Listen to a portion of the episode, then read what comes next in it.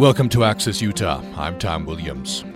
Travel writer uh, Porter Fox's latest adventure is a quest to rediscover America's other border, the fascinating but little known northern one. A journey he recounts in his new book, Northland. He spent three years exploring 4,000 miles of the border between Maine and Washington, traveling by canoe, freighter, car, and foot. And uh, he weaves in his encounters with residents, border guards, Indian activists, and militia leaders to give a portrait of the Northland today, rocked by climate change, water wars, oil booms, and uh, border security. Porter Fox uh, joins us uh, for the hour to talk about Northland. Porter Fox, uh, welcome to the program.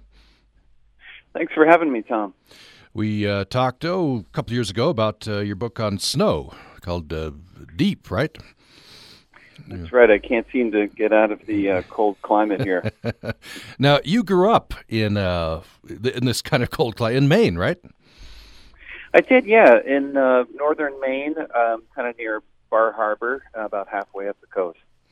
And you write about that. Uh, that's where you start your journey. Um, tell me a little bit about that. How was that uh, growing up in the, in that area? And this is fairly near the border. Yeah, it's pretty close to the border, and, and we used to summer at a lake um, that's about five miles from the border. And uh, you really notice um, kind of like border life when you get close uh, to the northern border. It's a very porous border. There's uh, it's actually the busiest international border in the world with uh, around $2 billion in goods and services and 400,000 people crossing it every single day. Um, and you see that when you're up there. You see um, loggers and uh, the timber industry cutting on one side, milling on the other side, shipping it back from you know the other side again.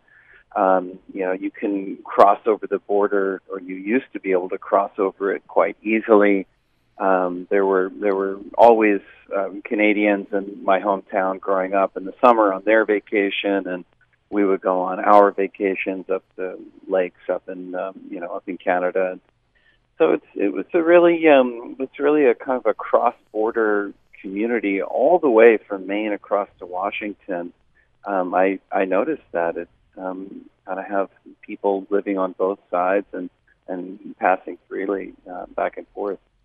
Now, if there's a border, um, you know, running through a land that that's going to I guess, change the character, define the character of that that land, maybe the people. What uh, is that the case, and uh, and and how does it, uh, I guess, define the character of the people uh, in in the northern border? Yeah, it, it, it absolutely defines the land, and it's it's very interesting. Um, you know, I write about the history of the border in the book a lot, and kind of that is the history of the United States. And after the American Revolution, um, the British did not go back to Britain. They went to Canada. And they had business partners um, in the colonies and then the, the young United States. Uh, they had family um, back in the, in the uh, U.S. And from the very beginning, that land that is in northern Maine, uh, northern New York, Vermont, New Hampshire, all the way across to the Great Lakes, the Northern Plains, and, and Montana, Idaho, and Washington, you know, it was always kind of um, settled on both sides of the line, and then they drew the line kind of um, down the middle, and at first people didn't really abide by it. they sort of just continued on with their business and whatnot, and and and when it came to you know the, the kind of bureaucracy of collecting taxes from these goods that were going back and forth over the border. Um, people did not like that very much, um, and and it's all the way through to you know church congregations are split by the border. Um, American and Indian reservations are split by the border. Um, there's a pulpwood factory in northern Maine that literally straddles a river, and half of it is in Canada and half of it is in Maine um, there's there's a lot of places like that, and you know it, it, it makes for kind of an awkward situation in the post 9/11 years when that that border is really hardening very quickly. So, Red, that's that's where this journey began, uh, right? Uh, what, what what what did you grew up near the border? But what uh, drew you back? What uh, what was the impetus for this book? Uh, it really was that that security issue. Um, out, kind of um, not out of nowhere. It was after the September 11th attacks that that very suddenly there was a 500% increase in um, border agents along the northern border, um, new ports of entry being built, uh, military grade radar, drones, motion detectors, remote cameras in the woods. You know, all of that came very quickly, and I, I heard a lot of, of folks talking about that, and um, kind of when the idea to, to write something about the northern border uh, kind of came out, it was like, you know, I, I had a, a very clear connection to it and a lot of people that I could talk to about it. So that is where the, the journey started. And I, I started in the east. I started actually at the easternmost point of, um, of the lower 48, which is, um, it's up on West Quoddy Head, northeastern Maine. Uh, and, you know, I started there because that's where the border started. I, I literally started on the island where Samuel de Champlain founded the first colony up there. It was a French colony then, um, back when New France uh, sort of occupied where Canada is now. And as I worked west, um, I had the benefit of following the history of the border, which also worked west at about the same rate. Um, so by the time I get to Washington, you know, we're, we're talking about um, the addition of Oregon Territory and the, and the final, uh, the creation of the final miles um, of that border. Mm. I want to talk a little bit about that, the creation of the border. Um, so this is, you know, the let me start here. You, you say you quote a friend who uh, I can't remember exactly how he or she phrases it, but uh, in some ways, the, the Northland, as they call it, little changed from 1776 to the 1970s. Yeah, that's a, a buddy of mine said that, and it was absolutely true. And then after after 1970, it started to change slowly, but but still, it it is a, a really rustic and kind of untouched tier of the United States that rarely makes the news. Um, uh, development is is very slow up there.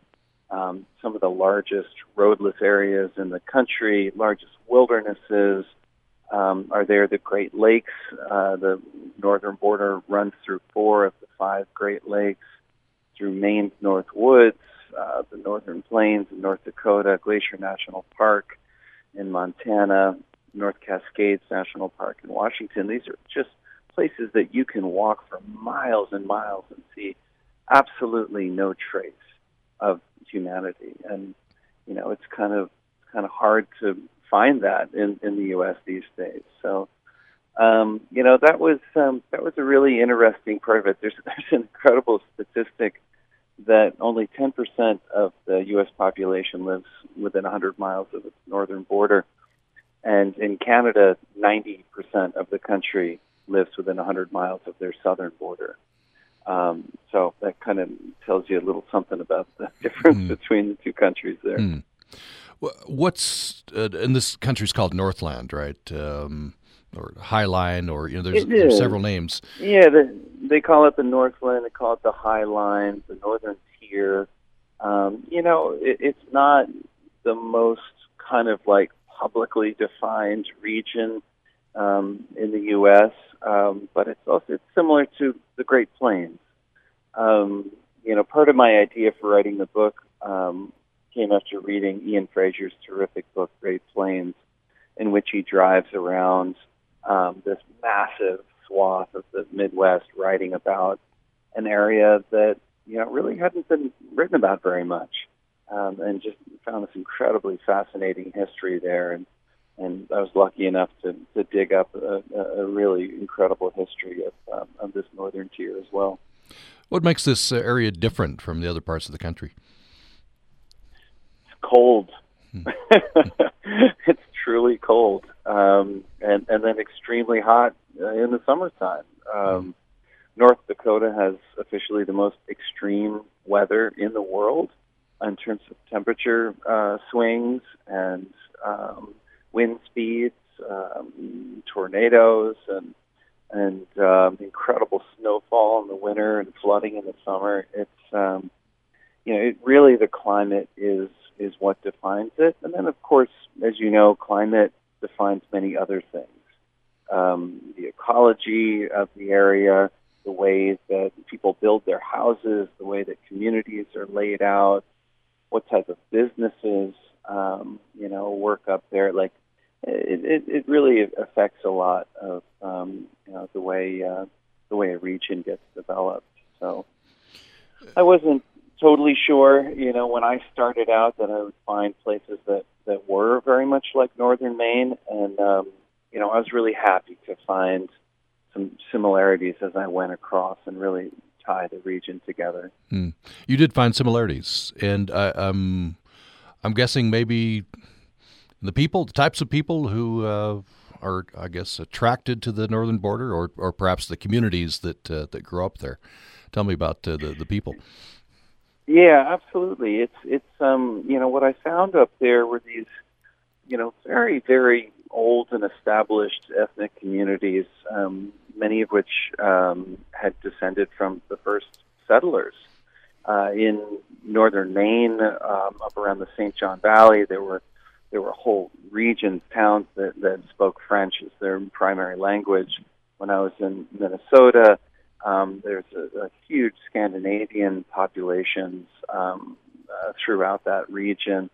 Um, you know, there there were a lot of uh, I found towns that were, you know, not exclusively but but primarily German. When I was kind of coming up out of the the Great Lakes and um, towards Minnesota and, and even on into um, North Dakota. Um, you know, th- these are the Northland was it was one of the last regions that was settled in uh, America. Um, the, the Northwest Territory was one of the last unmapped and unexplored regions in the world uh, in the late 1700s, um, and certainly before uh, Lewis and Clark went in there, and, and um, Alexander Mackenzie before them. Um, and you know, it, it was uh, you know when when settlers were kind of moving in the immigrant trails across the country um, one by one, those trails kind of started angling farther north. Um, the Bozeman Trail being one of the last of them, um, and and after that, you know, massive settlement of millions of people moving west.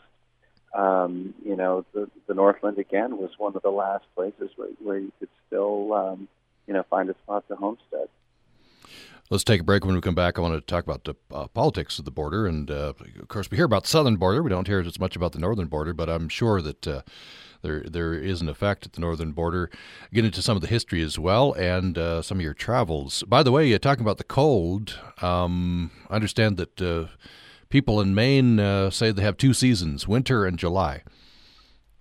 That's right, and uh, we're definitely in July now. it is hot back here. the next month it'll get cold again, I guess. So. Exactly. Yeah. The winter lasts for at least ten months. Uh, the book is Northland, a 4,000 mile journey along America's forgotten border. Porter Fox is the author. More following this break. Dr. Jose Oberholzer has a message for people living with diabetes based on what we have achieved, I'm very, very confident that we will get over those last obstacles, and in your lifetime, there will be a cure for this. A cellular cure for diabetes. I'm Sarah McConnell. Join me for With Good Reason. Wake up with good reason tomorrow at 4 a.m. on Utah Public Radio. On the next Putumayo World Music Hour, we salute some legendary world music performers, musicians who've helped bring world music to a global audience, including South Africa's Miriam Makeba, Cuba's Buena Vista Social Club, and the father of Jamaican reggae, Bob Marley. I'm Dan Storper. And I'm Rosalie Howard. Join us for World Music Legends, the next Putumayo World Music Hour. Join us Friday night at 10 on Utah Public Radio.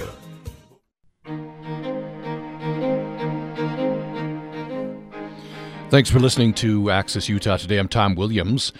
Uh, we're talking about a new book, Northland, a 4,000 mile journey along America's forgotten border. The writer is Porter Fox. You can find out more from him at porterfox.com. He's on Twitter at Porter Fox. Um, Porter Fox, uh, in this book, uh, you talk, of course, about the, the border. This is, if you include Alaska, the border of Alaska with with Canada, uh, this is the longest uh, border in the in the world. It sure is. It's uh, 5,525 miles altogether, and um, more than twice as long as the U.S. Mexico line, um, and um, with vastly fewer headlines about it. Hmm. Um, it's, uh, it's, it's a border that um, has kind of been taken for granted. Um, it's you know was uh, dubbed the world's friendliest border for many years, um, but has really been militarized quite heavily since uh, since 9/11, and and that has created a lot of a lot of issues mm. along the line. To to have a border this this big um, with um, you know that many billions of dollars crossing it every day with their number two trading partner to the north. Um, it's um, it's absolutely it's kind of been a headache for Department of Homeland Security recently. Yeah, that's a that's a lot of territory. Uh, and I don't know if the you know you say increased security since 9/11, but certainly with current administration, uh, all the rhetoric it seems to be the southern border, right? We're, not hearing President Trump talk about building a wall on the northern border, for example. Um, it, it, absolutely, and it's it's pretty incredible that um, you know Customs and and Border Protection has, has changed their description to say their number one priority is to keep terrorists out of the U.S. And the only known terrorists to ever come overland into the United States came over the northern border. And over the last three years, uh, FBI reports uh, show that there have been vastly more arrests of terrorist suspects on the northern border than in the south. Um, you know, this is this is something that I write about, and I have a few more articles coming out about this. But this kind of obsession that the U.S. has with its southern border, um, and the you know very serious illegal immigration issue that you know is, is going on down there, um, it kind of overwhelms the northern border and the, the many many other issues that America's borders have. It's not just illegal immigration um, it is trade. It's millions of U.S. jobs that depend on uh, being able, you know, about goods and services being able to, to pass freely over these borders. Um, it's about security and about the threat of terrorism and, and also drug trafficking, which is a huge problem on the northern border. You're, you're looking at $56 billion in uh, the the street value of drugs that are crossing the northern border every year. And um, Trump administration, most politicians, you know, it's it's like they hardly realize that that we have a northern border. Mm.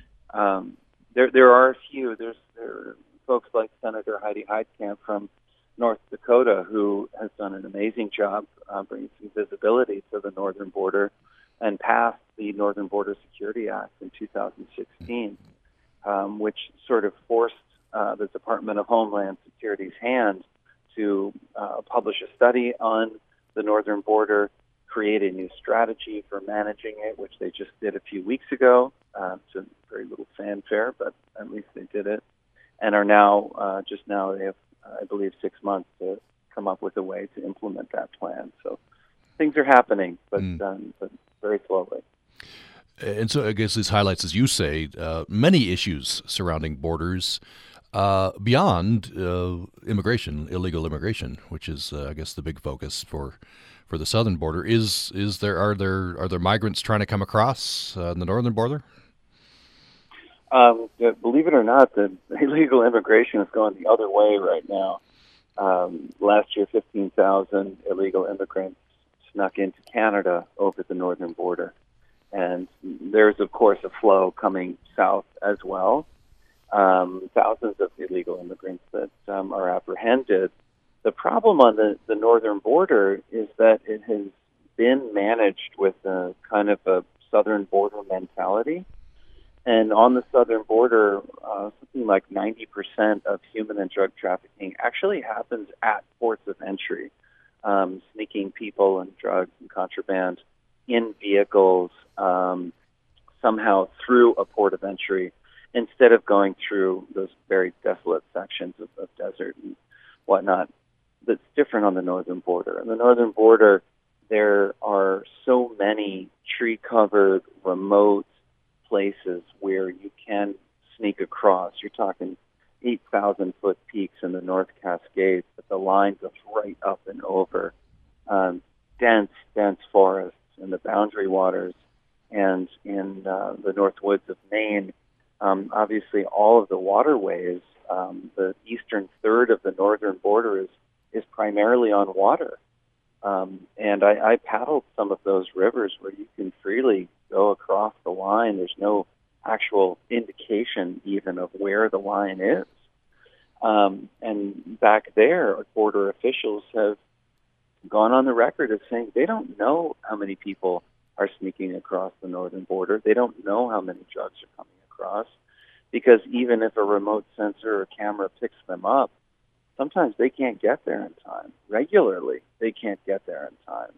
So those numbers are kind of up in the air right now, which doesn't seem like a, a great way to, to manage that border. Hmm. You describe uh, historically, and I, I, think currently, a lot of interconnectedness with the economy, uh, you know, across the border on the northern border. Um, I wonder, wonder how the the new tariffs will um, will affect. I imagine they will hit those northern communities especially hard.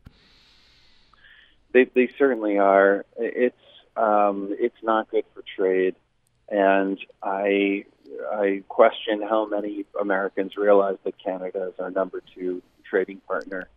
Um, it's uh, in in Michigan alone. You're looking at more than $2 billion worth of exports out of that one state bound for Canada that are being targeted by tariffs by Canada now in reaction to the tariffs that we have put on their goods.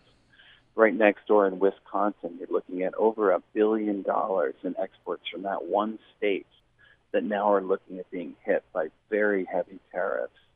Um, it affects everything from exports, plywood, to tissue paper, to finished steel goods, to bread, to coffee, um, things that these states have produced, exported, and counted on that income for jobs and, and families and, and whatnot, that all of a sudden is, is um, put very much at risk. Um, you're not hearing a whole lot about it. Uh, the U.S. Chamber of Commerce came out with a study yesterday that shows you state by state kind of who's being affected, um, which is really very helpful. Um, but but it's it's a real it's a real tragedy, and and um, it definitely needs some more press. I think people need to know, you know, how this is hitting uh, American families and their pocketbooks and at their place of work, and um, and to really understand that that a uh, the tariffs are not going to help our international trade, and certainly with Canada and and with Mexico, um, and B, uh, tightening that border um, in the same way that you do along the U.S. Mexico line is going to hurt trade just as much. Um, there's a there's a study out um, earlier this year that U.S. and Canadian businesses are losing up to thirty billion dollars annually by delays at border stations. Um, things like the uh, auto business, um, you know, around Detroit. You know, these these play, those cars that are made in America, they cross the line up into Canada and back up to seven times before they're complete. And before the tariffs, you know, you were looking at uh, costs of up to 800 bucks per vehicle, um, and we're talking thousands, thousands of vehicles with just a small delay in the border caused by increased secondary searches, increased um, you know questioning, increased denials at the border. Um, you know, there's another study that you know that, that studied the uh, the bridge between Windsor, Ontario, and, and Detroit, and just a four-hour delay at that bridge cost the on, the Ontario economy up to seven million dollars in lost production just four hours. So there's multiple factors at play here, and, and none of it is good for you know American businesses and, and jobs right now. I wonder, uh, having immersed yourself in uh, in you know travels through this border, and this is United States and Canada. This has been a stable and good relationship. You know, there've been some flare-ups, uh, you know, some trade disputes and, and such. But uh, this is an extraordinary moment, isn't it? It's it's um, you know the the president invoked national security to to impose his tariffs. Uh, the Canadian Prime Minister uh, was you know expressed uh, outrage. The uh, Trump administration went back to uh, grievances uh, dating back to the War of 1812. It's it's an extraordinary time. It's extraordinary, is right, and it is absolutely ridiculous. Canada does not pose a security threat to the United States. They have been our partner and our ally since the very beginning. Um, it, in fact, the United States has drawn up more war plans to invade Canada um, than practically you know, any other country um, over the last, you know, since the American Revolution. I mean, as late as 1930, when when that infamous War Plan Red um, was drafted up, and um, they were they authorized chemical weapons for the attack to to take over Canada. You know, it's it's ridiculous. Canada is our number two trading partner, the number one importer of oil, uh, uh, foreign oil into the U.S. Um, there are so many statistics that prove that um, you know there there are, are brothers in arms, and and that we kind of um, stand together on so many things. And uh, the United States, quite frankly, has has taken them for granted for many years and Prime Minister Trudeau is um, is calling us out on that and saying, "Well, here's what it here's what it feels like to to not have us, you know, as your partner, and and for this border to to not be the friendliest border in the world." And I think it will be a huge wake up call to the U.S., but I think it will be far more damaging to the communities living along the northern border than it will to the rest of the country and and once again, you know that that news is not headlining. The southern border news is still headlining, while these communities that, that create billions of dollars of goods and services headed for Canada are um, are really being hit. If you just joined us, we're talking with Porter Fox. His uh, most recent book is Northland, a 4,000 mile journey along America's forgotten border. Of course, we're talking about the northern border. Um, you write uh, extensively about how the border affects um, Indian country. Um, and I want to quote, you quote um, Joshua Keating, who wrote recently in uh, Politico. Uh, this is this stood out at me, and this is at, on your Twitter feed at Porter Fox. Here's Joshua Keating including trips to Iraq and Somalia, by far the most contentious border crossing experience, and the only one in which I felt like I was being viewed with genuine suspicion was between the United States and Canada. And uh, he's just traveling from one part of uh, of this uh, tribal land to to another, but happened to have an international border between it. It's um, it's a really amazing place. It's the Akwesasne Mohawk Reservation in upstate New York. Um, there's a dozen Indian reservations that are split by the border, and all of them are going through some type of uh, really, really difficult situation like this.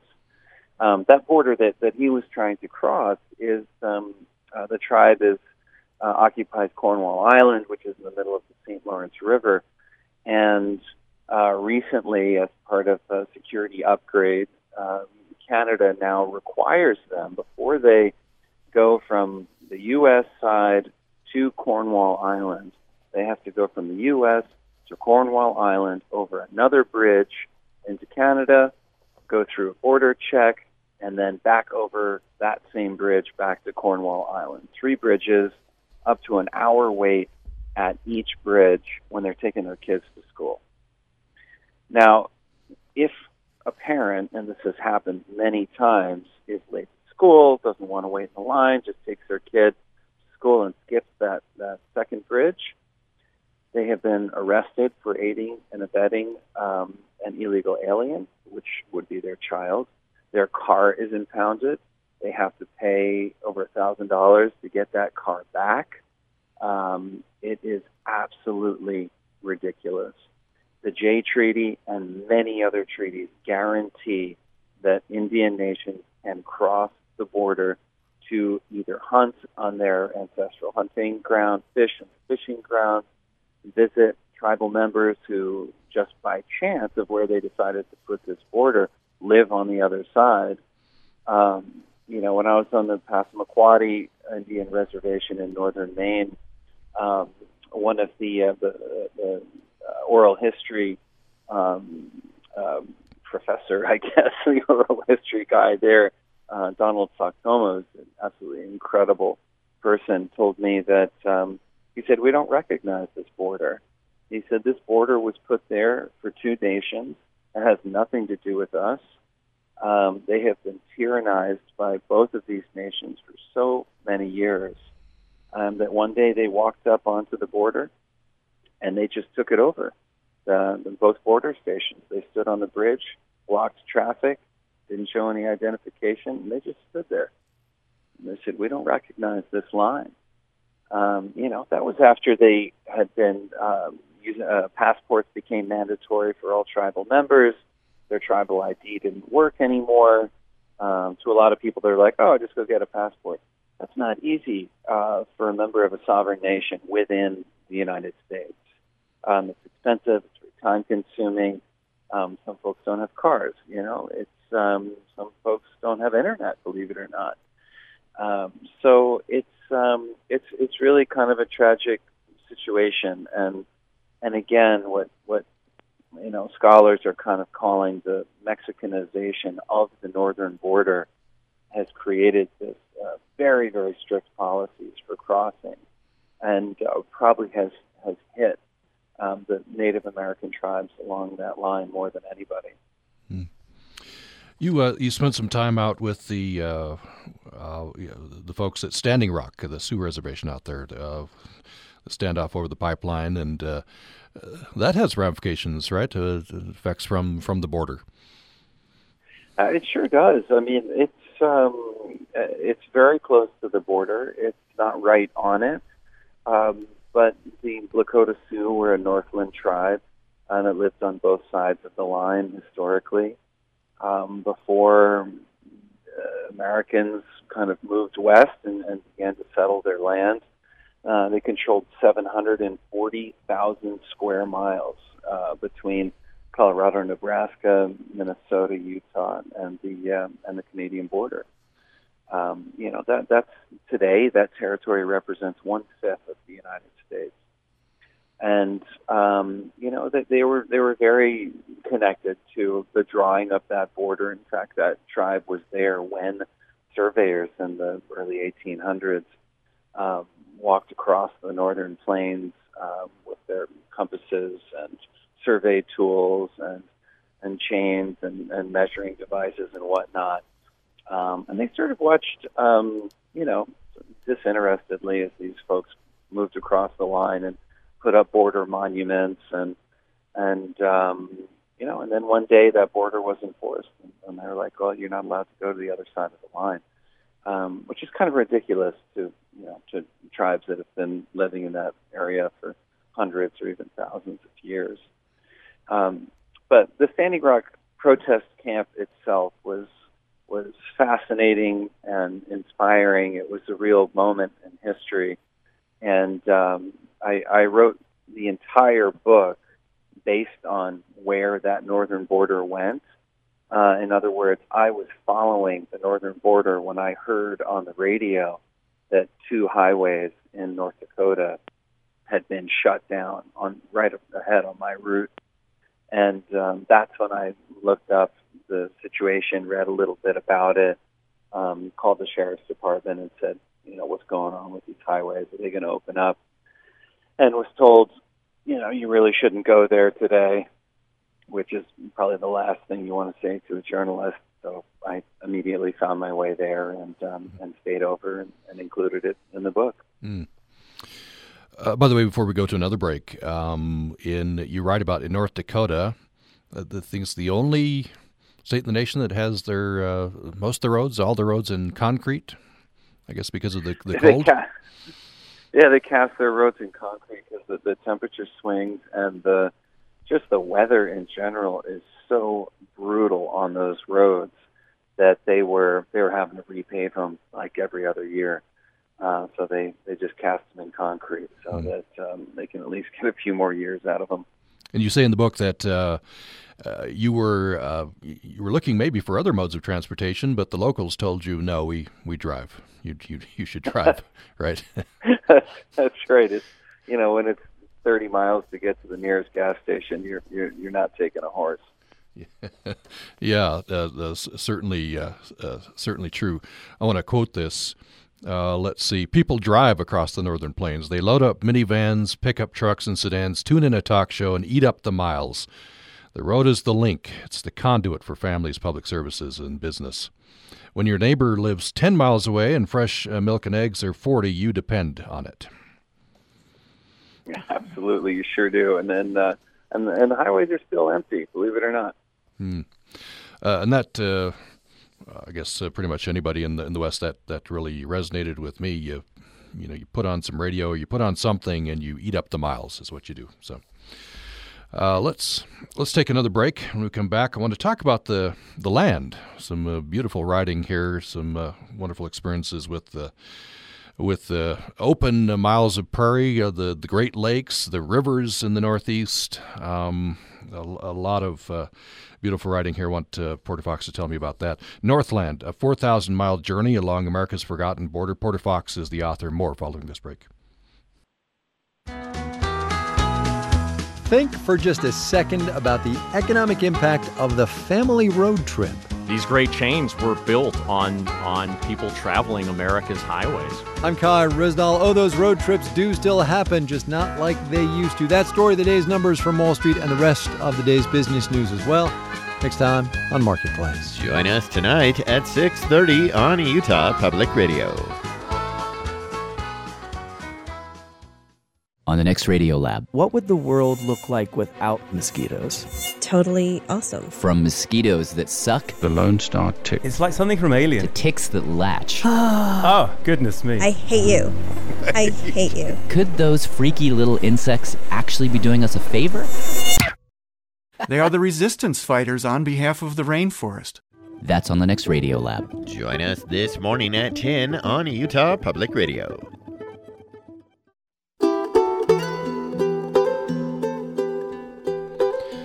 Thanks for joining us for Access Utah. We've reached our last segment with Porter Fox. His latest book is called Northland, a 4,000 mile journey along America's forgotten border. You can find out uh, more from him at porterfox.com, also on Twitter at uh, porterfox. You can reach us with your comment or question uh, here. We have about 15 minutes left in the conversation. Uh, 800 826 1495, 800 826 1495, or upraccess at gmail.com, upraccess at gmail.com. Porter Fox, before we jump into uh, the rest of our discussion, i I was fascinated to learn. I think I don't think I knew this, so it's not remembering. Um, Wallace Stegner grew up in uh, Borderlands on, on the Canadian side. Absolutely. Um, I again, I discovered that myself when I was driving across um, Montana and, and uh, was reading about the history of the state and whatnot. Um, you know, he uh, he wrote an amazing uh, memoir about his his time growing up there called Wolf Willow, and uh, it really covered a lot of the history that I had been writing about. And um, I'm a big Stegner fan, of course and um, it was uh, it was really cool to to visit his his hometown and and see what um, you know what people call the uh, medicine line country up there. I'd forgotten it. So uh, yeah, Wolf Willows. Uh, I'll have to go go and read that. Um, and his father apparently was a wandering man, and uh, he Wallace Stegner spent time in an orphanage when he was four, and uh, lived in an abandoned dining car. I'll have to go back and read some of that history maybe formed some of his writing. Yeah, he, he, had, he had quite a life. He was. Uh, they would actually go and farm right on the U.S.-Canada border in the uh, summers, and they did. Uh, you know, a lot of itinerant folks would do that because the, the jurisdiction there was still kind of being worked out. Even in the early 1900s, Um, so you could go kind of take over a um, you know, maybe a 10, 20 acre plot of land and farm it and and uh, get a crop off it and then get the hell out of there before the Mounties showed up. Hmm. I wonder if you tell me a little bit about uh, the, the difficulties uh, the surveyors had. It's decided we're going to have a border, so negotiations, right? Um, but for much of it, it's waterways. So you have to. It, the the border actually is the deepest part of the uh, of the river. Uh, and I was interested in reading about uh, Minnesota's uh, what boundary waters. Just just an incredible feat of uh, difficulties there uh, in surveying that that country, for example. Yeah, it's, it was kind of amazing to me that I, I had never read about the people who actually drew the line. You know, when you, you look at a map, you see the shape of America. It it, it is America. It, it's such an, an iconic shape now, and it didn't used to be there. Um, it was, you know, it took until as late as um, the 1920s before part of this line was actually drawn, and the last bit was drawn through the boundary waters of Minnesota. It's um, it's just such remote country with, you know, you're talking about neck deep wetlands, just super muddy, marshy um, regions where you have to kind of measure and and get readings and, and try to figure out exactly where you are on the line and then build a monument that won't wash away. Um, you know, they would they would sometimes wait until the winter time so that the wetlands would freeze over and they could walk across it um, and, and mark it that way. But if anybody spent any time in northern Minnesota, you realize how unbelievably cold it is. Um, so no matter how they did it, it was it was incredibly uh, incredibly difficult. Coming you know off of uh, Lake Superior, the, uh, the border jumps goes through four of the five Great Lakes, and from Superior, um, it jumps up into the boundary waters uh, via the Pigeon River. And um, as you can imagine, that massive watershed of the U.S. Northwest kind of coming through um, eastern Minnesota and, emptying into uh, Lake Superior is very, very rough country.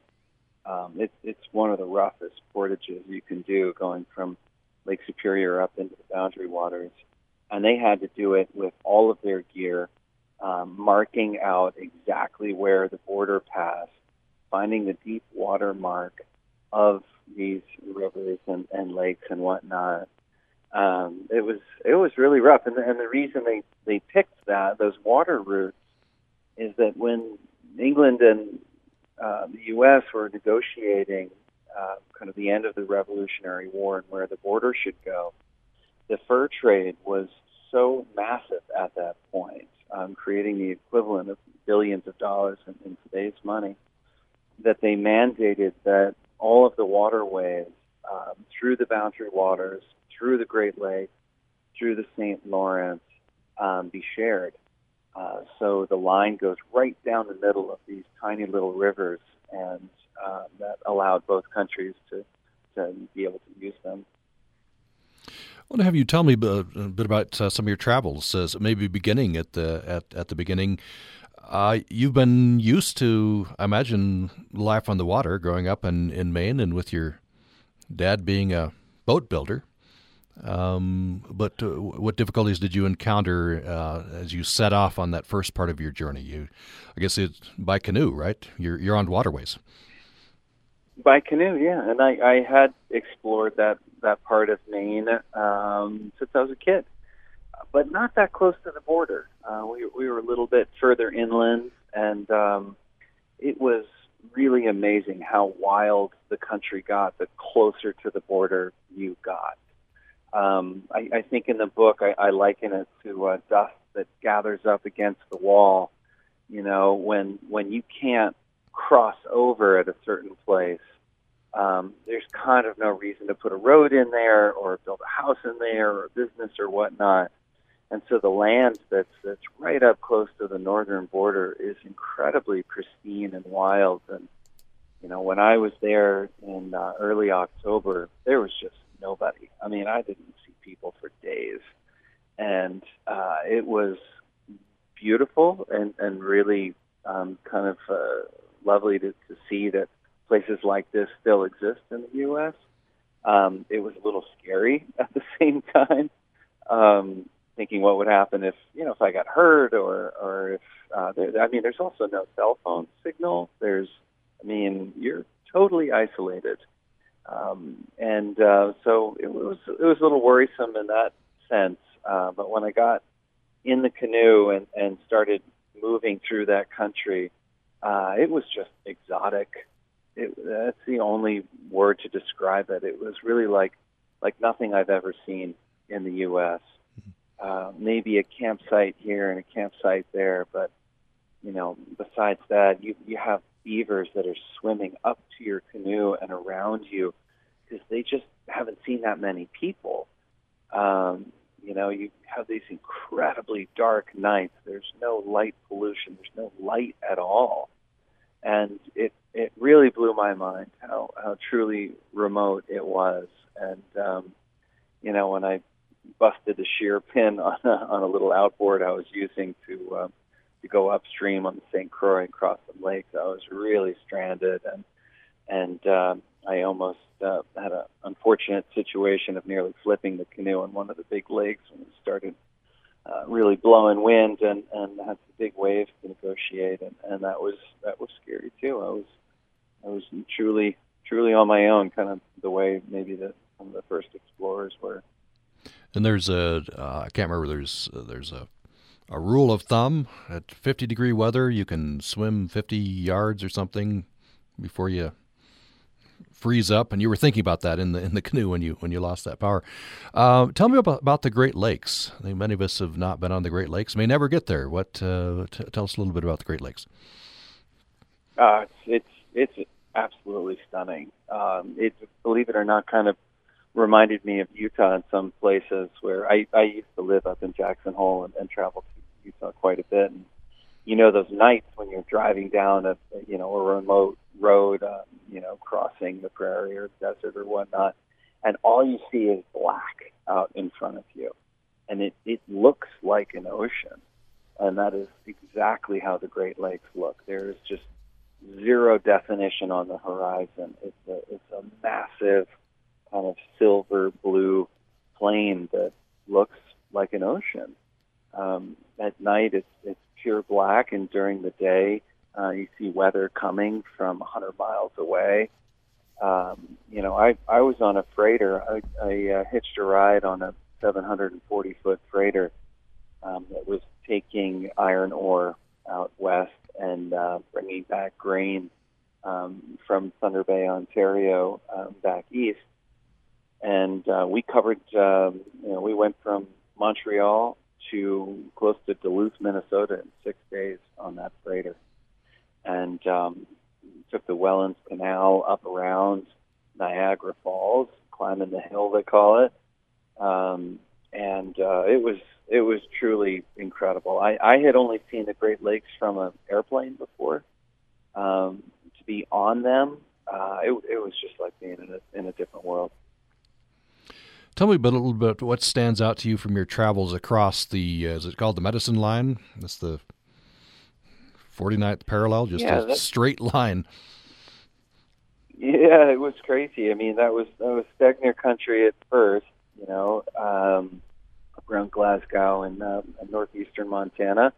Um, it's the it's, it's another uh, record for the northern border. It's the longest straight border in the world. The uh, 49th parallel goes from Lake of the Woods in Minnesota straight across to Bellingham, Washington. Um, you know, it was a border that was drawn um, really in haste to try to avoid a, a conflict with British Canada. Um, it was sort of during the 54-40 or fight years uh, with President Polk, and uh, and it was uh, they they finally decided to uh, just draw it along the 49th, and so be it.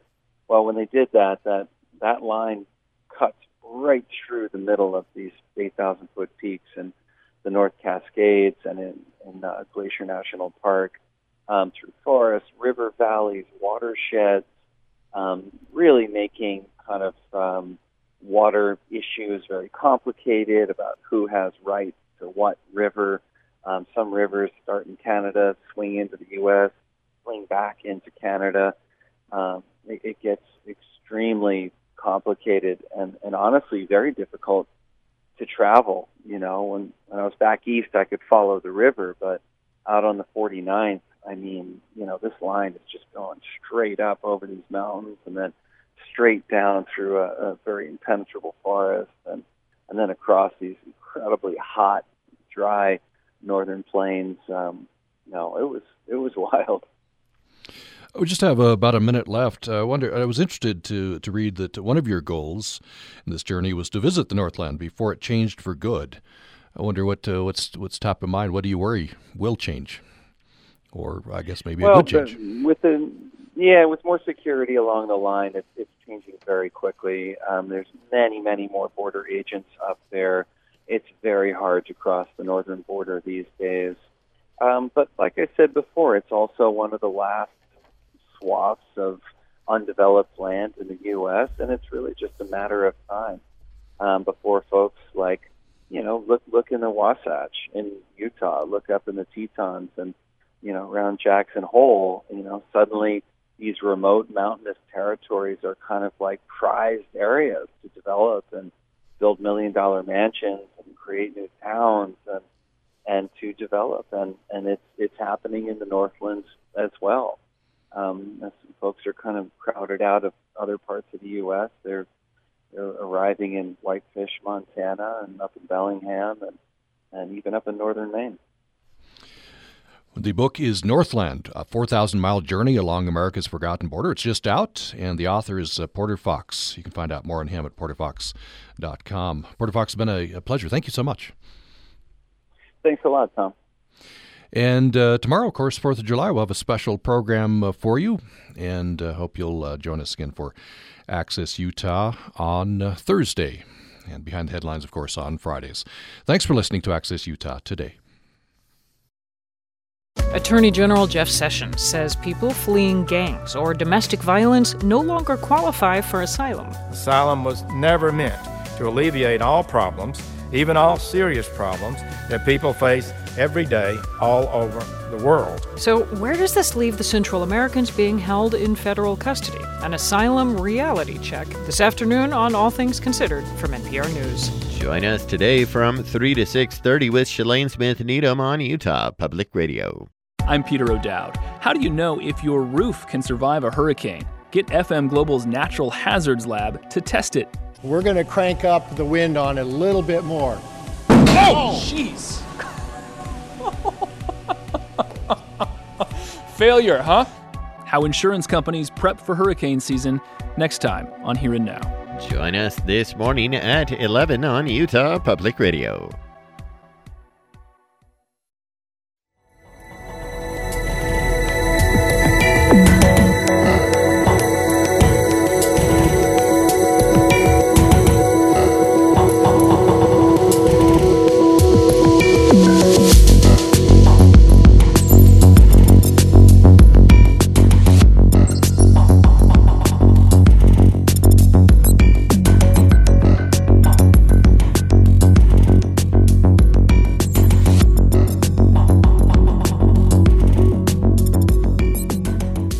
Utah Public Radio is a statewide service of Utah State University and the College of Humanities and Social Sciences. KUSR Logan, KUSK Vernal, KUSL Richfield, KUST Moab, KCEU Price, KUSU FM Logan. Also heard at upr.org.